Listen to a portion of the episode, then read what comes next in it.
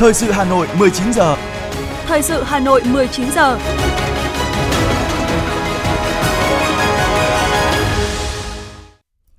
Thanh Hiền và Lê Thông kính chào quý vị các bạn. Bây giờ là chương trình thời sự đặc biệt của Đài Phát thanh và Truyền hình Hà Nội, phát trực tiếp trên sóng phát thanh tối nay thứ ba, ngày 27 tháng 9 năm 2022. Chương trình có những nội dung chính sau đây. Thủ tướng Chính phủ Phạm Minh Chính yêu cầu các bộ ngành địa phương chủ động phòng chống bão số 4, bảo đảm an toàn tính mạng và tài sản của nhân dân. Triển khai chương trình giám sát năm 2023, Quốc hội sẽ tăng cường giám sát công tác phòng chống tham nhũng tiêu cực, lãng phí. Đồng chí Đinh Tiến Dũng, Ủy viên Bộ Chính trị, Bí thư Thành ủy Hà Nội đối thoại với nông dân thủ đô năm 2022. Hà Nội sẵn sàng tạo điều kiện để Đại sứ quán Pháp tổ chức các hoạt động giao lưu văn hóa tại thủ đô. Chính phủ chấp thuận phương án tuyến và vị trí ga ngầm C9 theo phương án 1. Phần tin thế giới có những tin chính. Nhật Bản triển khai chương trình kích cầu du lịch mới từ ngày 11 tháng 10 đến hết tháng 12 năm nay. NASA phóng tàu vũ trụ vào tiểu hành tinh Dimorphos và sau đây là nội dung chi tiết của chương trình. Thưa quý vị và các bạn, hôm nay ngày 27 tháng 9, tại trụ sở Trung ương Đảng, đồng chí Tổng Bí thư Nguyễn Phú Trọng chủ trì họp Ban Bí thư để xem xét thi hành kỷ luật cán bộ vi phạm. Theo đó, Ban Bí thư đã xét thi hành kỷ luật các ông Tô Anh Dũng, Ủy viên Ban Cán sự Đảng, Thứ trưởng Bộ Ngoại giao, Nguyễn Quang Linh, trợ lý đồng chí Phạm Bình Minh, Ủy viên Bộ Chính trị, Phó Thủ tướng Thường trực Chính phủ. Sau khi xem xét đề nghị của Ủy ban Kiểm tra Trung ương, Ban Bí thư nhận thấy ông Tô Anh Dũng đã thiếu trách nhiệm, vi phạm quy định của Đảng, pháp luật của nhà nước trong việc lãnh đạo, chỉ đạo, tham mưu, đề xuất tổ chức các chuyến bay đưa công dân Việt Nam về nước trong đại dịch COVID-19, nhận hối lộ, bị cơ quan điều tra khởi tố bắt tạm giam. Ông Nguyễn Quang Linh đã lợi dụng vị trí công tác, vi phạm nguyên tắc, quy chế làm việc, vi phạm quy định của Đảng, pháp luật của nhà nước trong việc tham mưu, trình phê duyệt cấp phép cho doanh nghiệp tổ chức các chuyến bay đưa công dân Việt Nam về nước trong đại dịch COVID-19, vi phạm quy định về những điều đảng viên không được làm. Ông Tô Anh Dũng và ông Nguyễn Quang Linh đã thiếu tu dưỡng, rèn luyện, suy thoái về tư tưởng chính trị, đạo đức lối sống, vi phạm quy định của Đảng, pháp luật của nhà nước về phòng chống tham nhũng tiêu cực, vi phạm quy định về những điều đảng viên không được làm và trách nhiệm nêu gương, gây hậu quả rất nghiêm trọng, dư luận xấu, bức xúc trong xã hội, làm ảnh hưởng xấu đến uy tín của tổ chức đảng. Căn cứ nội dung, tính chất, mức độ, hậu quả, nguyên nhân vi phạm, theo quy định của Đảng về kỷ luật đảng viên vi phạm, Ban Bí thư quyết định thi hành kỷ luật, khai trừ Đảng đối với các ông Tô Anh Dũng, Nguyễn Quang Linh.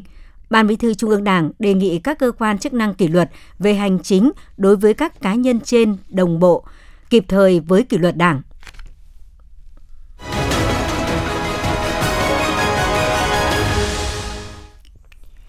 Thưa quý vị và các bạn, sáng nay 27 tháng 9, trước mức độ nguy hiểm của bão số 4 có tên quốc tế là bão Noru, Thủ tướng Chính phủ Phạm Minh Chính chủ trì phiên họp triển khai công tác ứng phó với siêu bão này. Cuộc họp được kết nối trực tuyến với các cấp chính quyền của 8 tỉnh thành khu vực miền Trung, Tây Nguyên, khu vực được dự báo là có bão đổ bộ và ảnh hưởng hoàn lưu sau bão.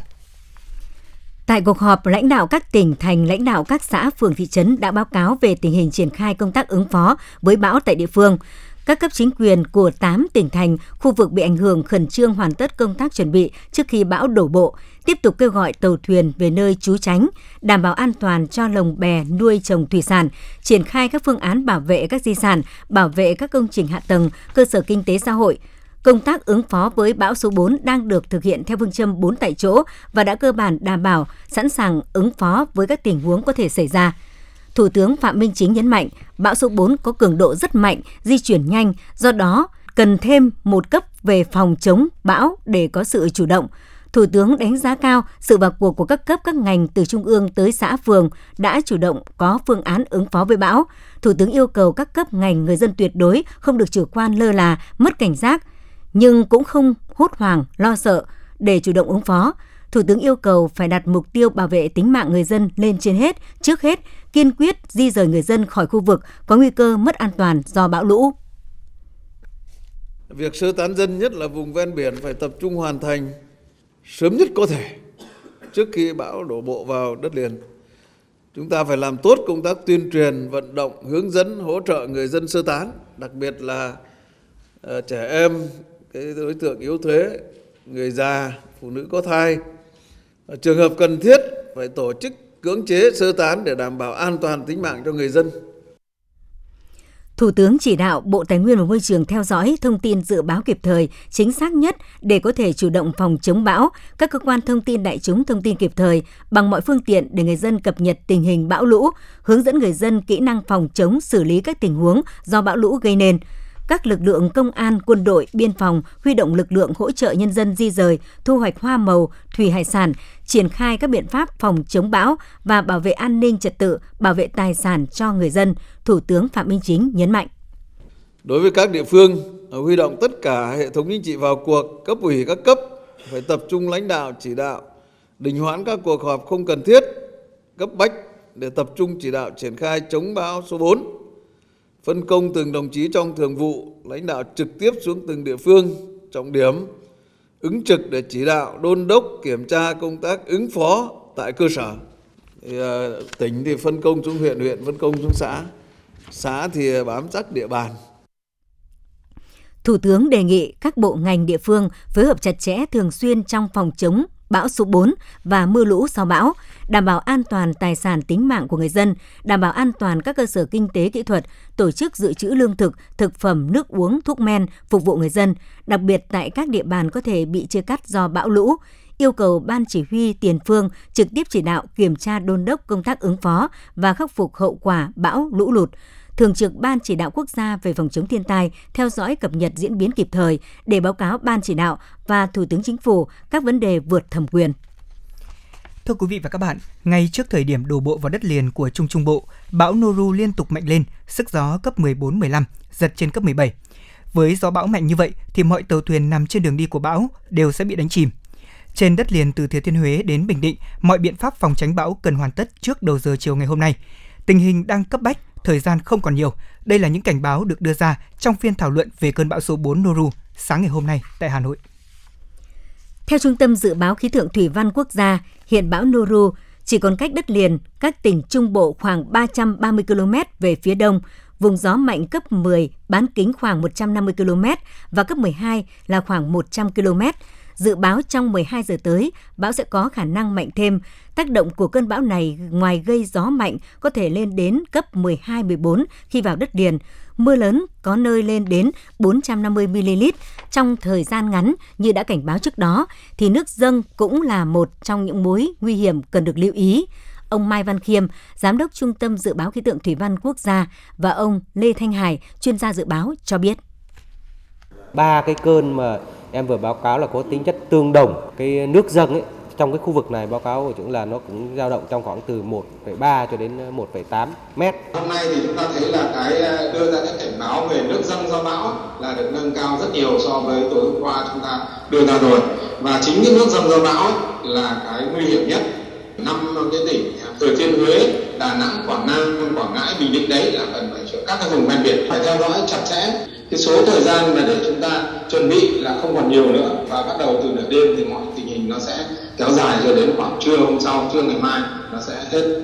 Với những tác động nguy hiểm của cơn bão Noru này, Bộ trưởng Tài nguyên và Môi trường nhấn mạnh đây là một cơn bão rất nguy hiểm, rất mạnh, yêu cầu ngay từ bây giờ công tác dự báo phải tiếp tục theo dõi tăng cường các bản tin cung cấp thông tin kịp thời cho Ban chỉ đạo quốc gia, các địa phương, đồng thời nâng cao vai trò dự báo của các đài địa phương. Bộ trưởng Bộ Tài nguyên và Môi trường Trần Hồng Hà cho rằng đây là chính là lúc mà chúng ta cần phải gia tăng cụ thể hóa, lượng hóa cái dịch vụ khí tượng của chúng ta thì các đài khu vực, đài địa phương công chí phải cập nhật số liệu đầy đủ hơn, cụ thể hơn và sản phẩm dự báo phải nâng cái mức độ tính lượng hóa cao hơn.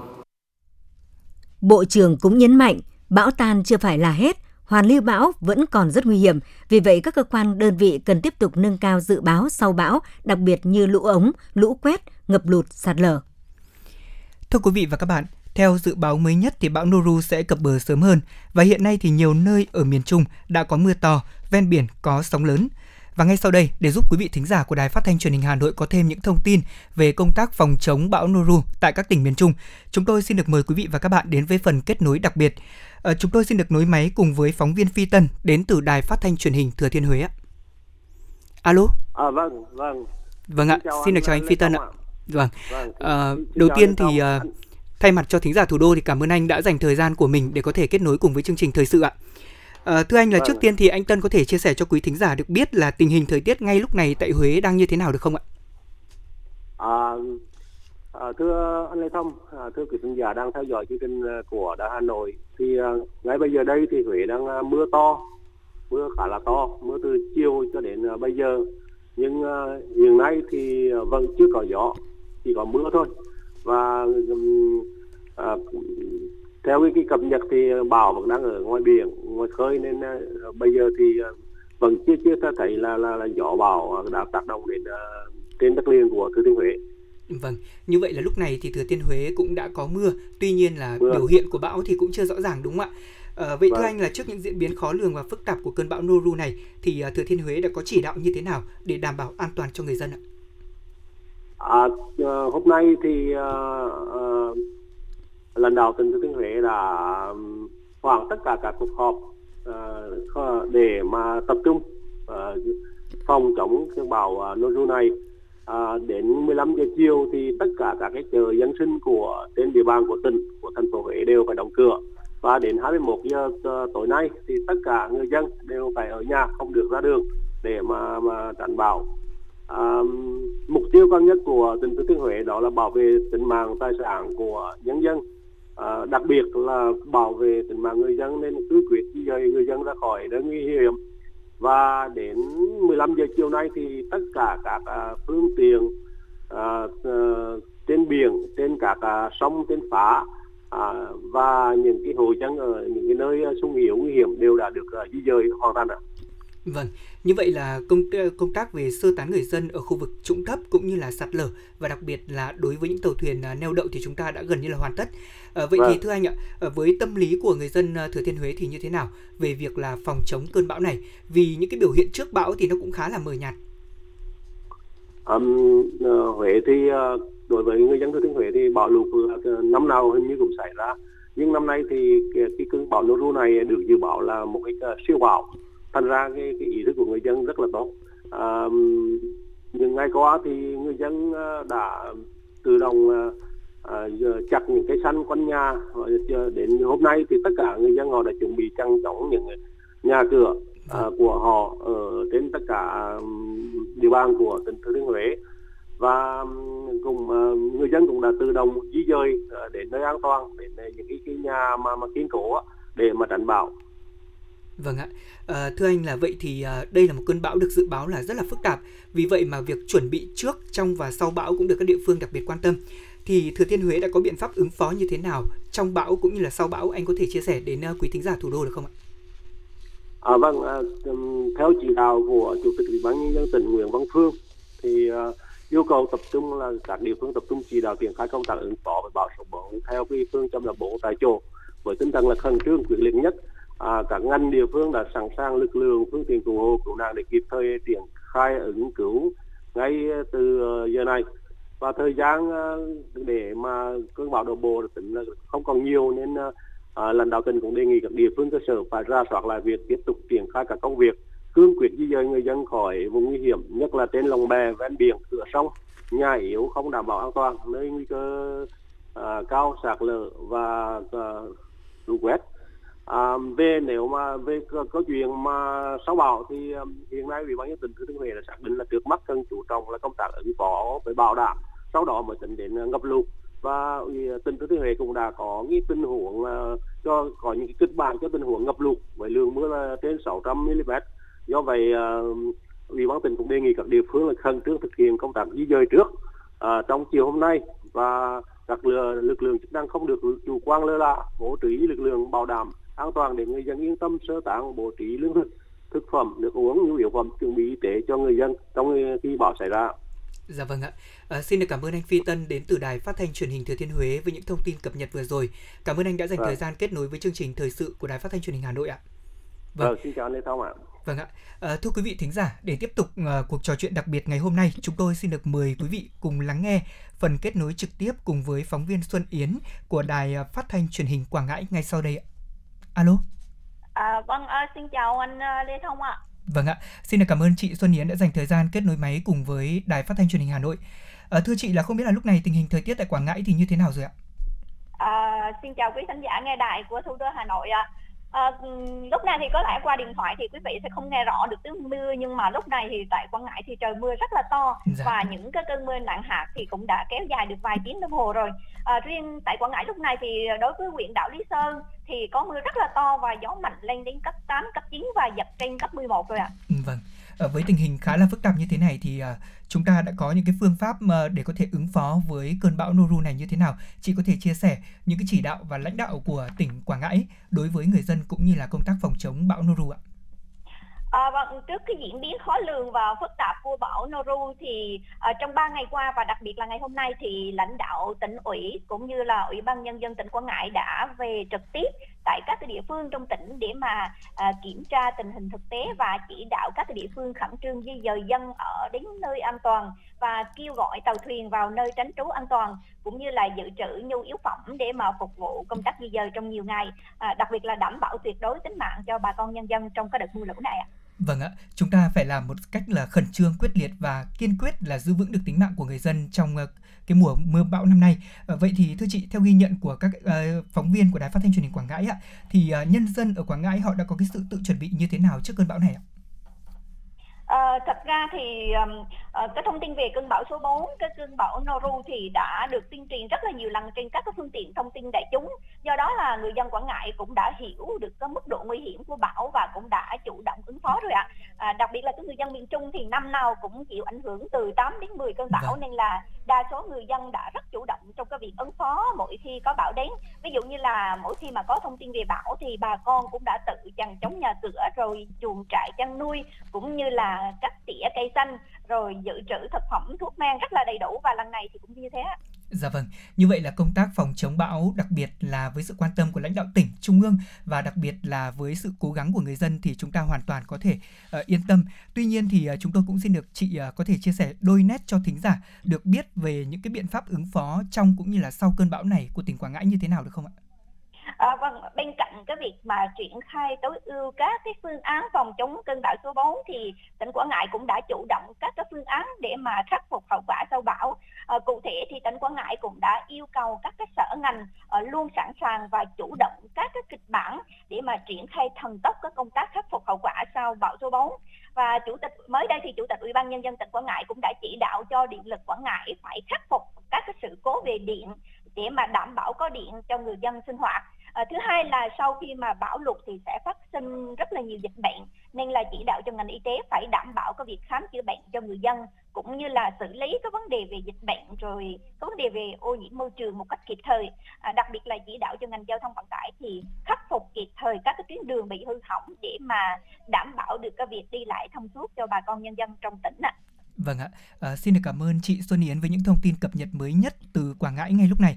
À, thưa quý vị và các bạn, vừa rồi thì chúng ta vừa kết nối với phóng viên của Đài Phát thanh Truyền hình Thừa Thiên Huế, phóng viên Phi Tân và phóng viên Xuân Yến của Đài Phát thanh Truyền hình Quảng Ngãi để cùng cập nhật thêm những thông tin về tình hình cơn bão số 4 tại đây và công tác chủ động ứng phó của các địa phương. Chúng tôi sẽ liên tục cập nhật trong các bản tin thời sự tiếp theo để quý vị và các bạn có thể cập nhật những thông tin mới nhất về cơn bão này. Mời quý vị và các bạn theo dõi tiếp chương trình thời sự của Đài Phát thanh và Truyền hình Hà Nội. Thưa quý vị và các bạn, trong chiều nay, Thủ tướng Chính phủ Phạm Minh Chính tiếp tục có công điện số 865 yêu cầu các bộ ngành địa phương tập trung ứng phó khẩn cấp với cơn bão số 4, quán triệt tinh thần bảo vệ tính mạng người dân lên trên hết, trước hết, cương quyết di rời người dân khỏi khu vực có nguy hiểm mất an toàn do bão lũ. Đến thời điểm này, các địa phương đã cơ bản di chuyển tàu thuyền và người dân ở các khu vực nguy hiểm vào nơi tránh trú bão an toàn.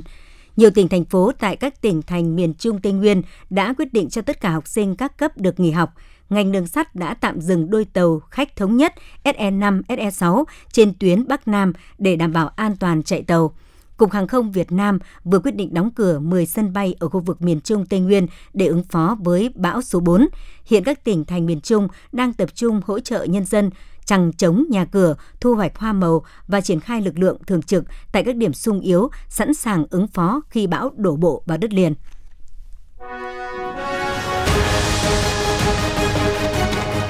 Thời sự Hà Nội, nhanh, chính xác, tương tác cao. Thời sự Hà Nội, nhanh, chính xác, tương tác cao.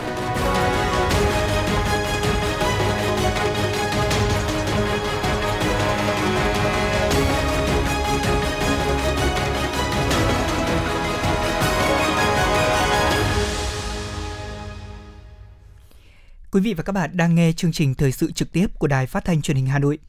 Thưa quý vị và các bạn, sáng nay, Ủy viên Bộ Chính trị, Chủ tịch Quốc hội Vương Đình Huệ đã chủ trì hội nghị triển khai chương trình giám sát của Quốc hội năm 2023. Phát biểu tham luận tại hội nghị, đồng chí Nguyễn Ngọc Tuấn, Phó Bí thư Thành ủy, Chủ tịch Hội đồng nhân dân thành phố, Phó trưởng đoàn đại biểu Quốc hội thành phố khẳng định, việc Ủy ban Thường vụ Quốc hội triển khai chương trình giám sát năm 2022 và năm 2023 rất thiết thực ý nghĩa nhằm tiếp tục đổi mới, nâng cao chất lượng, hiệu lực, hiệu quả hoạt động giám sát, đảm bảo sự thống nhất đồng bộ và thông suốt trong triển khai thực hiện. Đồng chí cho biết, từ đầu nhiệm kỳ cho đến nay, đoàn đại biểu Quốc hội thành phố, Thường trực Hội đồng nhân dân, Ủy ban nhân dân, Ủy ban Mặt trận Tổ quốc Việt Nam thành phố đã phối hợp triển khai 4 đoàn giám sát của Quốc hội và Ủy ban Thường vụ Quốc hội, 5 đoàn giám sát của các ủy ban của Quốc hội, trong đó có nhiều nội dung lớn, phức tạp và quan trọng. Bên cạnh đó, đoàn đại biểu Quốc hội thành phố chủ động xây dựng kế hoạch và triển khai một đoàn khảo sát chuyên đề về việc thực hiện chính sách pháp luật về dân chủ ở cơ sở giai đoạn 2016-2021. Trong quá trình triển khai giám sát, các vị đại biểu Quốc hội thuộc đoàn đại biểu Quốc hội của thành phố đã tham gia trách nhiệm đầy đủ, đóng góp nhiều ý kiến sâu sắc, trí tuệ, góp phần nâng cao chất lượng, hiệu lực và hiệu quả giám sát. Đoàn đại biểu Quốc hội của thành phố cũng nhất trí cao với các nội dung chương trình giám sát theo nghị quyết số 47 và nghị quyết số 23 về chương trình giám sát của Quốc hội của Ủy ban Thường vụ Quốc hội năm 2023. Đây đều là những nội dung rất lớn, quan trọng, chúng, đúng, được cử tri và nhân dân rất quan tâm đoàn đại biểu Quốc hội thành phố Hà Nội sẽ triển khai nghiêm túc và trách nhiệm các nội dung giám sát, đảm bảo khoa học, chất lượng, hiệu quả và đúng các quy định. Đồng chí Nguyễn Ngọc Tuấn nêu 4 nội dung kiến nghị với Quốc hội có liên quan đến công tác thông tin tuyên truyền, đẩy mạnh ứng dụng công nghệ thông tin, tăng cường tập huấn, bồi dưỡng về thẩm quyền, trách nhiệm của đại biểu Quốc hội trong hoạt động giám sát. Phát biểu bế mạc đại hội nghị, Chủ tịch Quốc hội đề nghị Quốc hội, các cơ quan của Quốc hội, các đoàn đại biểu Quốc hội và từng đại biểu của Quốc hội các cơ quan, tổ chức hữu quan cần quan tâm thực hiện tốt các giải pháp đã nêu. Đồng thời nhấn mạnh cần tiếp tục quán triệt sâu sắc quan điểm và đường lối của Đảng, xác định việc nâng cao hiệu quả hoạt động giám sát là một nội dung quan trọng, là khâu then chốt trong quá trình đổi mới tổ chức và hoạt động của Quốc hội Việt Nam. Tiếp tục nghiên cứu xác định rõ hơn về phạm vi, đối tượng, phương pháp, hình thức giám sát của Quốc hội. Ủy ban Thường vụ Quốc hội nâng cao chất lượng xây dựng chương trình giám sát, tăng cường kỷ luật kỷ cương trong việc triển khai các hoạt động giám sát – tăng cường giám sát của Quốc hội trong phòng chống tham nhũng, tiêu cực, lãng phí. Giám sát phải trên tinh thần hết sức xây dựng, giữa xây và chống thì xây vẫn là căn bản và lâu dài, chống là quyết liệt triệt đề, cấp bách. Phải phát huy được những mô hình tốt, những cách làm hay, gương người tốt việc tốt, đánh giá cân bằng khách quan để tiếp tục hoàn thiện thể chế và hệ thống pháp luật.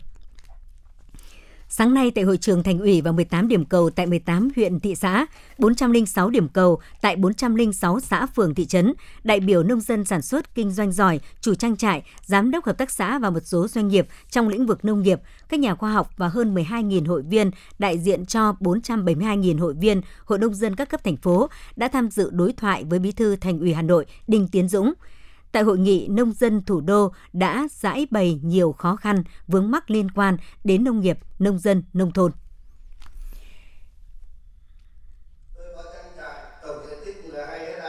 Không khí của cuộc đối thoại đã diễn ra sôi nổi ngay từ đầu. Dân chủ và thẳng thắn, các ý kiến đóng góp rất tâm huyết, trách nhiệm của các đại biểu, đặc biệt là những kiến nghị của các hộ sản xuất kinh doanh, các chủ trang trại, các doanh nghiệp trong lĩnh vực nông nghiệp đã trực tiếp kiến nghị người đứng đầu Đảng bộ thành phố về các nhóm vấn đề như chính sách đất đai, khó khăn tiêu thụ nông sản, vốn ưu đãi. Ông Nguyễn Xuân Huy, hội viên Hội nông dân xã Hòa Bình, huyện Thường Tín cho biết, hạn chế ở địa phương là các ô thửa do hộ gia đình được giao có diện tích manh mún, sản xuất không hiệu quả nên một số hộ bỏ đất hoang, năm cấy một vụ lúa không hiệu quả. Ông Huy kiến nghị chính quyền địa phương và cấp có thẩm quyền phải là cầu nối trung gian để giải quyết vấn đề này. Chính quyền địa phương và các cấp có thẩm quyền là cầu nối trung gian, hỗ trợ thủ tục về pháp lý giữa người đầu tư và người có đất để thực hiện tập hợp được diện tích sản xuất nông nghiệp của các hộ gia đình, cá nhân, hình thức có thể là chuyển đổi, chuyển nhượng, cho thuê góp vốn bằng đất để đảm bảo cho người đầu tư yên tâm khi thực hiện dự án lâu dài. Cùng với vướng mắc về cơ chế đất đai, bà Đặng Thị Quế, Giám đốc Hợp tác xã Rau An Toàn Cuối Quý, huyện Đan Phượng đề nghị thành phố thao gỡ một số tồn tại vướng mắc về cơ chế đất đai, hỗ trợ đầu tư xây dựng cơ sở hạ tầng tại vùng sản xuất nông nghiệp sạch, chuyên canh, tập trung và các đơn vị ứng dụng nông nghiệp công nghệ cao. Bà Đặng Thị Quế nói: Quy hoạch chậm triển khai như quy hoạch xây dựng các khu đô thị, cơ sở y tế, giáo dục quá lâu năm chưa triển khai trong khi nông dân muốn tận dụng diện tích đất của quy hoạch các dự án này để đầu tư sản xuất nông nghiệp nhưng rất là khó. Vì không biết khi nào dự án mới triển khai thực hiện tránh tình trạng bỏ ruộng hoang lãng phí tài nguyên đất. Ghi nhận tiếp thu và cảm ơn các ý kiến đóng góp xây dựng thủ đô rất tâm huyết, trách nhiệm của các đại biểu. Bí thư Thành ủy Hà Nội Đinh Tiến Dũng khẳng định cuộc đối thoại đã đạt yêu cầu đề ra và có tính xây dựng cao. Bí thư Thành ủy đề nghị các cấp ủy Đảng, chính quyền, mặt trận Tổ quốc và các đoàn thể chính trị xã hội, trong đó có vai trò trách nhiệm quan trọng của các cấp hội nông dân từ thành phố đến cơ sở, tập trung thực hiện tốt 6 nhiệm vụ trọng tâm, trong đó phải tuyên truyền, quán triệt, định hướng lớn về thực hiện chính sách tam nông trong giai đoạn hiện nay – đó là nông nghiệp sinh thái, nông thôn hiện đại, nông dân văn minh. Các cấp chính quyền từ thành phố đến cơ sở phối hợp chặt chẽ với hội nông dân, lắng nghe tâm tư nguyện vọng, giải quyết tốt những khó khăn vướng mắc trong phát triển nông nghiệp, xây dựng nông thôn mới, giúp nông dân thực hiện chuyển đổi cơ cấu cây trồng vật nuôi phù hợp, có giá trị kinh tế cao, tập huấn, chuyển giao, tiến bộ khoa học kỹ thuật và công nghệ mới, tư vấn, hỗ trợ nông dân xây dựng các mô hình phát triển kinh tế hiệu quả tham gia xây dựng thương hiệu, nhãn hiệu, sản phẩm nông nghiệp, khuyến khích nông dân liên kết tích tụ dụng đất, tạo thành vùng sản xuất hàng hóa tập trung, sản xuất sản phẩm đảm bảo an toàn vệ sinh thực phẩm theo tiêu chuẩn chất lượng, khẩn trương rà soát diện tích đất nông nghiệp bị bỏ hoang, không canh tác để có các giải pháp giải quyết hiệu quả tránh lãng phí nguồn lực. Đồng chí Bí thư Thành ủy chỉ rõ, đích đến cuối cùng và quan trọng nhất của chương trình mục tiêu quốc gia xây dựng nông thôn mới là nâng cao chất lượng cuộc sống nhân dân, phát triển đồng bộ kinh tế xã hội và bảo đảm an ninh quốc phòng. Vì vậy, tại cuộc đối thoại hôm nay, Bí thư Thành ủy Đinh Tiến Dũng kêu gọi nông dân thủ đô, các cấp, các ngành, các doanh nghiệp tiếp tục phát huy đoàn kết, sáng tạo, đồng thuận để cùng nhau xây dựng nông thôn thủ đô khang trang hơn, giàu đẹp hơn, văn minh hơn và hướng tới các tiêu chí đô thị. Qua các đại biểu dự hội nghị hôm nay, lan tỏa tinh thần này tới toàn thể nhân dân, đồng thời tích cực xây dựng khối đại đoàn kết toàn dân nhằm thực hiện thắng lợi các chủ trương lớn của Trung ương và thành phố. Tại hội nghị ngày hôm nay, 18 nông dân tiêu biểu thủ đô năm 2022 đã được vinh danh. Bí thư Thành ủy Đinh Tiến Dũng và các đồng chí lãnh đạo thành phố đã trao bằng khen, cúp vinh danh. Đây là những nông dân tiêu biểu xuất sắc nhất trong phong trào kinh doanh, phát triển nông nghiệp, xây dựng nông thôn mới của thủ đô được khen thưởng. Họ là những nông dân năng động, sáng tạo, có ý chí tự lực, tự cường, hoài bão, khát vọng làm giàu, cống hiến nhiều hơn cho thủ đô và đất nước. Tiếp tục chương trình thời sự là phần tin. Thưa quý vị và các bạn, hôm nay Phó Bí thư Thành ủy, Chủ tịch Ủy ban dân thành phố Hà Nội Trần Sĩ Thanh đã tiếp đại sứ Pháp tại Việt Nam Nicolas Wannery tới chào xã giao và bàn thảo các vấn đề hợp tác hai bên cùng quan tâm. Tại buổi tiếp, Chủ tịch Ủy ban dân thành phố Hà Nội Trần Sĩ Thanh bày tỏ vui mừng khi mối quan hệ Việt Nam và Pháp đang ngày càng được củng cố, không ngừng phát triển, đồng thời bày tỏ mong muốn trong thời gian tới, hai bên tiếp tục thúc đẩy hợp tác đi vào chiều sâu, hiệu quả và thiết thực hơn nữa trong những lĩnh vực mà hai bên có thế mạnh như quy hoạch đô thị, bảo tồn di sản, phát triển bền vững, giao thông công cộng. Hướng tới kỷ niệm 50 năm ngày thiết lập quan hệ ngoại giao Việt Nam Pháp sẽ được tổ chức vào năm 2023. Chủ tịch Ủy ban dân thành phố Trần Sĩ Thanh khẳng định Hà Nội sẵn sàng hỗ trợ, tạo mọi điều kiện để các hoạt động giao lưu văn hóa, kinh tế, tăng cường sự hiểu biết giữa người dân của hai nước trên địa bàn thủ đô được diễn ra. Đại sứ Pháp tại Việt Nam Nicolas Wannery khẳng định quan hệ giữa hai nước nói chung, giữa Hà Nội cùng các địa phương của Pháp nói riêng liên tục phát triển mạnh mẽ trong những năm gần đây. Trong bối cảnh đó, đại sứ bày tỏ mong muốn hai bên tiếp tục phối hợp trong các dự án đô thị đang được triển khai cũng như các kế hoạch hợp tác sắp tới, đặc biệt là sự kiện chào mừng 50 năm thiết lập quan hệ ngoại giao giữa hai nước. Pháp cũng sẵn sàng hỗ trợ Hà Nội tổ chức các sự kiện quảng bá văn hóa, phát triển chợ đầu mối, những lĩnh vực mà Paris có kinh nghiệm sâu rộng. Chiều nay, Chủ tịch Ủy ban Mặt trận Tổ quốc thành phố Nguyễn Lan Hương chủ trì kiểm tra tại Mặt trận Tổ quốc quận Ba Đình về công tác thi đua khen thưởng năm 2022 và thực hiện điều lệ Mặt trận Tổ quốc Việt Nam khóa 9 nghiêm túc đồng bộ trong thực hiện nghị quyết đại hội và điều lệ Mặt trận Tổ quốc Việt Nam, Mặt trận các cấp quận Ba Đình đã triển khai kịp thời hiệu quả các phong trào, cuộc vận động, góp phần phục vụ tốt các nhiệm vụ chính trị của địa phương đánh giá cao tính chủ động đổi mới sáng tạo và khả năng thích ứng của cán bộ mặt trận, Chủ tịch Mặt trận thành phố Nguyễn Lan Hương đề nghị Mặt trận Ba Đình tiếp tục bám sát điều lệ mặt trận, kịp thời phát hiện, kiến nghị sửa đổi các vướng mắc, tháo gỡ khó khăn trong công tác mặt trận cơ sở. Nhấn mạnh yêu cầu cần có tư duy đột phá về đổi mới nội dung phương thức hoạt động mặt trận. Đồng chí Nguyễn Lan Hương đề nghị phải chú trọng tính thực chất, hiệu quả để nâng cao sức lôi cuốn của các phong trào, cuộc vận động do mặt trận phát động, Bên cạnh đó, quan tâm bồi dưỡng, nâng cao kỹ năng cho đội ngũ cán bộ mặt trận quận, phường gắn với động viên khuyến khích kịp thời đội ngũ các ban công tác mặt trận cơ sở, từ đó khẳng định vị thế vai trò mặt trận trong hệ thống chính trị luôn đồng hành trách nhiệm cùng cấp ủy chính quyền các cấp thành phố trong mọi nhiệm vụ. Cũng trong chiều nay, đoàn đại biểu Quốc hội thành phố Hà Nội, đơn vị bầu cử số 2 do trưởng ban tuyên giáo thành ủy Bùi Huyền Mai làm trưởng đoàn đã có buổi tiếp xúc cử tri tại quận Hoàn Kiếm trước kỳ họp thứ tư Quốc hội khóa 15.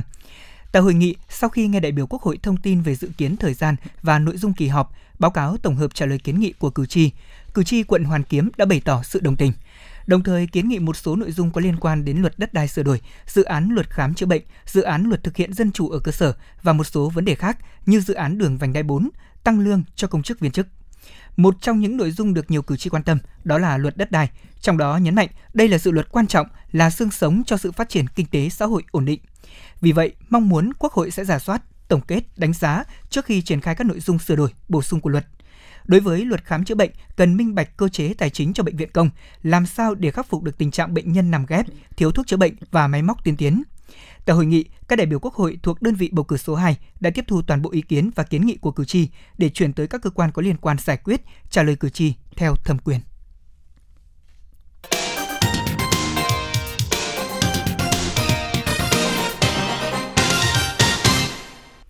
Quý vị và các bạn đang nghe chương trình thời sự trực tiếp của Đài Phát thanh và Truyền hình Hà Nội. Xin chuyển sang những thông tin khác. Sáng nay, Phó Thủ tướng Chính phủ Vũ Đức Đam chủ trì hội nghị trực tuyến để lấy ý kiến đối với dự thảo báo cáo đánh giá việc thực hiện nghị quyết số 30/2021 của Quốc hội về các chính sách phòng chống dịch COVID-19. Tham dự tại điểm cầu thành phố Hà Nội có Phó Chủ tịch Ủy ban nhân dân thành phố Trử Xuân Dũng. Tại hội nghị, các bộ ngành địa phương bày tỏ sự nhất trí cao khi cho rằng việc Quốc hội ban hành nghị quyết số 30 đã tạo cơ sở pháp lý đáp ứng yêu cầu thực tiễn, tạo điều kiện để chính phủ chủ động, linh hoạt, chỉ đạo công tác phòng chống dịch COVID-19, tạo cơ chế pháp lý đầy đủ hơn để huy động tối đa nguồn lực và quyết định những biện pháp đặc cách để tháo gỡ khó khăn cho người dân doanh nghiệp. Tuy nhiên, bên cạnh những kết quả đạt được, các ý kiến tại cuộc họp cũng thẳng thắn nhìn nhận những bất cập hạn chế trong quá trình thực hiện nghị quyết số 30. Trong công tác triển khai mua sắm đấu thầu, Phó Chủ tịch Ủy ban nhân dân thành phố Trử Xuân Dũng đề nghị Bộ Y tế hoàn thiện các quy định về đấu thầu thuốc để các cơ sở y tế hiểu và thực hiện thống nhất. Đồng thời, định rõ ràng rõ trách nhiệm, thời hạn của các cơ quan trong việc tổ chức thực hiện đối với từng nội dung liên quan. Bên cạnh đó, Hà Nội cũng đề nghị chính phủ chỉ đạo Bộ Y tế và các cơ quan liên quan xem xét hướng dẫn tháo gỡ vướng mắc trong công tác đặt hàng xét nghiệm SARS-CoV-2 một số địa phương cũng phản ánh tình trạng thuốc vật tư, hóa chất, sinh phẩm mua từ ngân sách nhà nước và được viện trợ, tài trợ để phục vụ phòng chống dịch COVID-19 có nguy cơ không sử dụng hết trước hạn. Kết luận hội nghị, Phó Thủ tướng Vũ Đức Đam yêu cầu Bộ Y tế bổ sung làm rõ hơn các vướng mắc về thể chế trong quá trình thực hiện nghị quyết số 30, làm rõ thẩm quyền trách nhiệm ở cấp nào, quan điểm, hướng xử lý đối với việc mua sắm cao hơn so với nhu cầu thực tế, Phó Thủ tướng cũng đề nghị Bộ Y tế tiếp thu và kiến nghị kéo dài thời gian thực hiện việc gia hạn hiệu lực giấy đăng ký lưu hành thuốc, tiếp tục thực hiện cơ chế thanh toán chi phí khám chữa bệnh cho người mắc COVID-19, đánh giá sâu hơn các chế độ chính sách hỗ trợ người dân đảm bảo an sinh xã hội. Sáng nay, Hội Đông y thành phố Hà Nội đã tổ chức hội nghị Ban chấp hành mở rộng lần thứ 8, tổng kết phong trào Người tốt việc tốt năm 2022 và ra mắt câu lạc bộ Doanh nghiệp Đông y Việt Nam Hội Đông y thành phố hiện đã có 1.166 hội viên được cấp chứng chỉ hành nghề, 414 phòng trần trị, phòng khám y học cổ truyền được cấp phép. Trong 9 tháng của năm 2022 đã khám và điều trị cho hơn 1 triệu lượt người. Ngoài ra thì Hội Đông y thành phố Hà Nội đã chỉ đạo các cấp hội cơ sở phối hợp cùng với trạm y tế trên địa bàn thành phố hướng dẫn người dân ưu tiên sử dụng cây thuốc nam. Hội Đông y thành phố đã triển khai mô hình phòng khám y học cổ truyền chất lượng cao giai đoạn 2022-2025. Trong năm 2022, có 10 phòng khám tập thể, cá nhân đăng ký tham gia phòng khám y học cổ truyền chất lượng cao. Mục tiêu của hội đó là đến cuối năm nay xây dựng được từ 3 đến 5 phòng khám y học cổ truyền chất lượng cao, đồng thời nhân rộng mô hình khám chữa bệnh bằng y học cổ truyền trên địa bàn thành phố. Cũng tại hội nghị, 32 cá nhân, 12 tập thể được tặng danh hiệu Người tốt việc tốt cấp cơ sở vì đã có thành tích trong công tác chăm sóc sức khỏe của nhân dân. Hội Đông y thành phố đã công bố quyết định thành lập và ra mắt 13 câu lạc bộ doanh nghiệp Đông y Việt Nam. Sáng nay, Ủy ban nhân dân quận Tây Hồ đã phát động chiến dịch tổng vệ sinh môi trường diệt bọ gậy phòng chống dịch bệnh sốt xuất huyết năm 2022. Từ đầu năm đến nay, toàn quận đã ghi nhận 105 ca mắc sốt xuất huyết với 14 ổ dịch sốt xuất huyết tại 8 trên 8 phường. xác định là địa bàn có nguy cơ cao của thành phố về dịch bệnh sốt xuất huyết, Tây Hồ đã xây dựng và triển khai có hiệu quả đề án chủ động phòng chống sốt xuất huyết giai đoạn 2022-2025. Cùng với đó, huy động nhân lực tại chỗ để triển khai các biện pháp chủ động phòng chống dịch bệnh. Nhờ đó, đến thời điểm hiện tại, trên địa bàn quận chưa ghi nhận ca tử vong do sốt xuất huyết. Trước diễn biến gia tăng của dịch bệnh sốt xuất huyết, quận tiếp tục đẩy mạnh chiến dịch tổng vệ sinh môi trường, chủ động diệt mũi bọ gậy tại các phường, các cơ quan đơn vị, xí nghiệp, trường học, công trình công cộng, công trường xây dựng, Ban chỉ đạo phòng chống dịch quận Tây Hồ thành lập các đoàn kiểm tra, giám sát đôn đốc việc thực hiện chiến dịch tổng vệ sinh môi trường, diệt bọ gậy của các phường và các cơ quan đơn vị, xí nghiệp trên địa bàn. Trung tâm Y tế quận được giao nhiệm vụ giám sát chặt chẽ các chỉ số vector truyền bệnh để chủ động triển khai công tác vệ sinh môi trường, diệt bọ gậy tại các khu vực nguy cơ. Chiều nay, Sở Y tế Hà Nội phối hợp cùng với Ủy ban dân huyện Phú Xuyên tổ chức lễ meeting hưởng ứng Ngày Thế giới phòng chống bệnh dạy 28 tháng 9. Báo cáo của cơ quan chuyên ngành thú y và y tế địa phương, từ đầu năm 2022 đến nay, cả nước ghi nhận 40 người tử vong do bệnh dạy tại 16 tỉnh thành phố, tăng 2 ca tử vong so với cùng kỳ năm 2021. Còn tại thủ đô Hà Nội, hàng năm, thành phố vẫn ghi nhận những trường hợp tử vong đáng tiếc do bệnh dạy. Các trường hợp tử vong này đều là do chủ quan không đi tiêm phòng vaccine sau khi bị chó cắn. Để thực hiện mục tiêu không có người chết vì bệnh dạy từ năm 2030 mà chính phủ đề ra, cán bộ y tế thủ đô cần tiếp tục tập trung tư vấn và tuyên truyền kiến thức phòng chống bệnh dạy để từ đó thì người dân chủ động xử lý ngay những vết thương khi bị chó và mèo cắn và đến cơ sở y tế để tiêm phòng kịp thời. Đồng thời phối hợp chặt chẽ với ngành thú y trong việc giám sát và kiểm soát nguy cơ lây bệnh từ động vật sang người, quản lý đàn vật nuôi và tiêm phòng bệnh dạy cho chó mèo. Nhằm lan tỏa thông điệp truyền thông nâng cao nhận thức cộng đồng xã hội về phòng chống dịch bệnh trong tình hình mới, Bộ Y tế sẽ phát động chiến dịch truyền thông vì một Việt Nam vững vàng và khỏe mạnh, phối hợp cùng quỹ Unilever Việt Nam sản xuất và lan tỏa vũ điệu 2K cộng nhằm kêu gọi người dân chủ động phòng chống dịch và nghiêm túc tuân thủ các biện pháp 2K, khẩu trang khử khuẩn, cộng vaccine, cộng thuốc, cộng điều trị, cộng công nghệ, cộng ý thức người dân và các biện pháp khác để cùng nhau bảo vệ, nâng cao sức khỏe, đẩy lùi dịch bệnh – lời bài hát Vũ điệu 2 ca cộng đã được hoàn thành cũng là thông điệp mà Bộ Y tế chính thức khuyến cáo đến người dân để thay thế thông điệp 5K với mong muốn cộng đồng tiếp tục thực hiện các hành vi có lợi cho sức khỏe bản thân, gia đình và cộng đồng bằng cách tuân thủ các biện pháp phòng chống dịch trong tình hình mới. Thưa quý vị và các bạn, ngày mai 28 tháng 9, tại Cung Văn hóa Lao động hữu nghị Việt Xô, Đại hội đại biểu Đoàn Thanh niên Cộng sản Hồ Chí Minh thành phố Hà Nội lần thứ 16, nhiệm kỳ 2022-2027 diễn ra ngày làm việc đầu tiên. Dự đại hội có 450 đại biểu đại diện cho hơn 615.000 đoàn viên thủ đô. Và vào sáng ngày hôm nay, 27 tháng 9, 100 đại biểu của đại hội đã dự lễ báo công viếng lăng Chủ tịch Hồ Chí Minh – Trước thềm đại hội, Thành đoàn Hà Nội đã phối hợp tổ chức 4 diễn đàn thảo luận và nhận được nhiều sự quan tâm của các cấp các ngành cùng các chuyên gia, học giả, các đại biểu chính thức tham dự đại hội. Cán bộ, đoàn viên, thanh niên thủ đô tham gia đóng góp ý kiến và hiến kế trong các lĩnh vực, vấn đề trọng tâm được tổ chức đoàn thanh niên thành phố đặt ra trong nhiệm kỳ mới. Phiên trọng thể đại hội được tổ chức vào sáng ngày 29 tháng 9 tới và bế mạc vào chiều cùng ngày.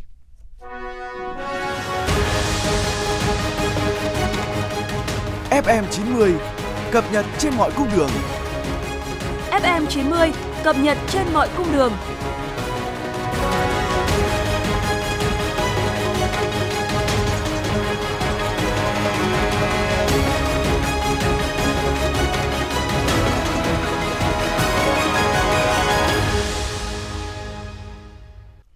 Thưa quý vị và các bạn, hôm nay đại diện Ban Quản lý Đường sắt Đô thị Hà Nội cho biết, Thường trực Chính phủ đã chấp thuận phương án tuyến và vị trí ga ngầm C9, tuyến đường sắt đô thị số 2, đoạn Nam Thăng Long, Trần Hưng Đạo theo phương án 1, làm cơ sở để Ủy ban nhân dân thành phố Hà Nội hoàn chỉnh hồ sơ điều chỉnh chủ trương đầu tư dự án trình Thủ tướng Chính phủ xem xét quyết định.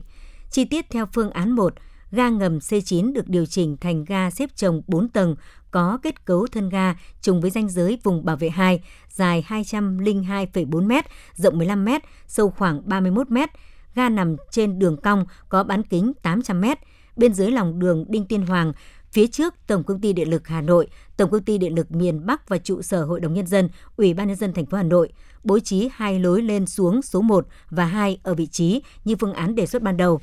với ưu điểm là phù hợp với quy hoạch chung xây dựng thủ đô, quy hoạch giao thông vận tải thủ đô, quy hoạch phân khu đô thị H1, 1B, khu vực Hồ Hoàn Kiếm và vùng phụ cận, quy hoạch chung không gian xây dựng ngầm đô thị trung tâm thành phố Hà Nội đến năm 2030, tầm nhìn đến năm 2050, đảm bảo tính khả thi về kỹ thuật và công nghệ, tuân thủ pháp luật về di sản văn hóa, giải quyết được các kiến nghị của Ủy ban Văn hóa, Giáo dục của Quốc hội và Bộ Văn hóa, Thể thao và Du lịch.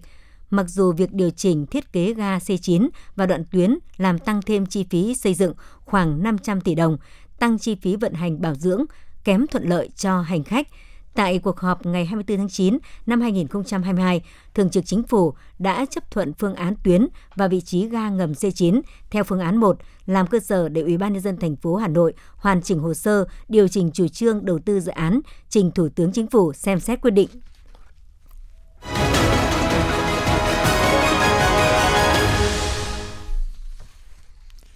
Quý vị và các bạn đang nghe chương trình thời sự của Đài Phát thanh và Truyền hình Hà Nội được phát sóng trực tiếp trên sóng FM. Xin được chuyển sang những thông tin quốc tế đáng chú ý.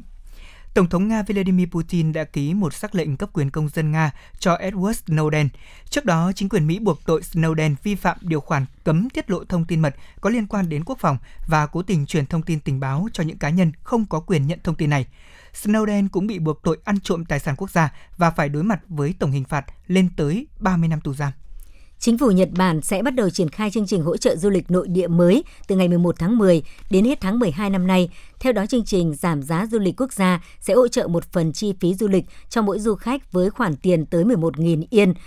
tương đương 76 đô la Mỹ trừ thẳng vào phí du lịch hoặc ở dạng phiếu khuyến mãi có thể sử dụng để trả phí ăn uống, mua sắm và lưu trú. Nhật Bản cũng sẽ bắt đầu một chương trình giảm giá khác vào ngày 11 tháng 10 để hỗ trợ ngành giải trí âm nhạc với mức giảm tới 20% và giá trị lên tới 2.000 yên. Sáng nay, tàu vũ trụ thực hiện thử nghiệm chuyển hướng tiểu hành tinh kép DART đã hoàn thành sứ mệnh đâm vào tiểu hành tinh Dimorphos. Sự kiện này đã được phát trực tiếp trên trang chủ cùng với nhiều nền tảng mạng xã hội khác. Và đây cũng là lần đầu tiên một tàu vũ trụ của NASA đâm thành công vào tiểu hành tinh trong không gian. Bão Noru dự kiến đổ bộ một số tỉnh Đông Bắc Thái Lan vào ngày mai 29 tháng 9. Để phòng tránh bão, thủ đô Bangkok, Thái Lan từ hôm qua đã thực hiện một loạt biện pháp khẩn cấp. Cùng với đó, chính quyền Bangkok kêu gọi cộng đồng người dân sống ven sông nâng cao cảnh giác, đồng thời cho biết chính quyền sẽ hỗ trợ hậu cần bằng cách cung cấp bao cát và lắp thêm máy bơm nước nếu cần thiết. Trung tâm Bão Quốc gia Mỹ cho biết cơn bão nhiệt đới Ian đã mạnh lên thành bão cấp 1 khi tiến sát miền đông của Cuba. Trong khi đó, thì người dân ở bang Florida của Mỹ đang chuẩn bị ứng phó với cơn bão này và ban bố cảnh báo đề phòng bão tại khu vực ven biển phía tây của bang, bao gồm cả vịnh Tampa. Thống đốc của bang Florida kêu gọi cư dân tích trữ lương thực thực phẩm, nước uống, thuốc men, nhiên liệu và chuẩn bị cho trường hợp mất điện, đồng thời huy động 2.500 vệ binh quốc gia tham gia công tác hỗ trợ người dân một chiếc máy bay của cơ quan quản lý khí quyển và đại dương quốc gia Mỹ đã bay thẳng vào mắt cơn bão Ian. Trong khi đó, cơn bão Ian được dự báo sẽ đổ vào bang Florida, Mỹ. Đây là một chiếc máy bay tu bin cánh quạt 4 động cơ chở theo các nhà khoa học với nhiệm vụ thu thập dữ liệu về áp suất, độ ẩm, nhiệt độ của bão cũng như hướng gió để dự báo tác động của bão tới bang Florida. Đây là lần đầu tiên sau hơn một thế kỷ, một cơn bão mạnh như bão Ian đổ bộ vào vịnh Tampa, bang Florida, Mỹ. Hàng trăm nghìn người dân tại tỉnh Nova Scotia của Canada đang phải sống trong cảnh mất điện khoảng 2 ngày sau khi bão Fiona càn quét. Hiện chính phủ của nước này đã cử quân đội đến các địa phương chịu ảnh hưởng của cơn bão để hỗ trợ dọn dẹp các đống đổ nát và triển khai công tác cứu hộ. Ít nhất 7 người thiệt mạng và một người bị thương nặng trong vụ hỏa hoạn xảy ra tại tầng hầm một trung tâm thương mại ở thành phố Daejeon, Hàn Quốc. Thủ tướng Han Duk-soo đã kêu gọi huy động tất cả các thiết bị và nhân lực hiện có để sớm dập tắt đám cháy và giảm thiểu thiệt hại từ vụ việc này. Thưa quý vị và các bạn, do ảnh hưởng của hoàn lưu bão số 4, tại đảo Lý Sơn có gió mạnh cấp 8, giật cấp 11, đảo Phú Quý gió mạnh cấp 6, giật cấp 7. Dự báo trong 12 giờ tới, bão di chuyển chủ yếu theo hướng Tây, mỗi giờ đi được từ 20 đến 25 km, đi vào đất liền các tỉnh Trung Trung Bộ. Đến 4 giờ ngày 28 tháng 9, vị trí tâm bão ở vào khoảng 15,8 độ Vĩ Bắc, 108,4 độ Kinh Đông, trên đất liền khu vực Thừa Thiên Huế, Quảng Ngãi. Sức gió mạnh nhất vùng gần tâm bão mạnh cấp 12, cấp 13, tức là từ 118 đến 149 km/h, giật cấp 15. Cảnh báo gió mạnh sóng lớn trên biển, nước dâng do bão vùng ven bờ và cảnh báo gió mạnh trên đất liền. Từ tối và đêm nay, ven biển khu vực Thừa Thiên Huế, Đà Nẵng, Quảng Nam, Quảng Ngãi, Bình Định có gió mạnh cấp 9 cấp 10, vùng gần tâm bão mạnh cấp 12 13, giật cấp 15. Các khu vực sâu hơn trong đất liền, gió mạnh cấp 9 cấp 10. Cảnh báo mưa lớn từ ngày mai 28 tháng 9, mưa lớn có xu hướng mở rộng ra khu vực Bắc Trung Bộ và phía Nam của đồng bằng Bắc Bộ. Đề phòng nguy cơ xảy ra lũ quét, trượt lở đất ở vùng núi, ngập úng tại vùng thấp.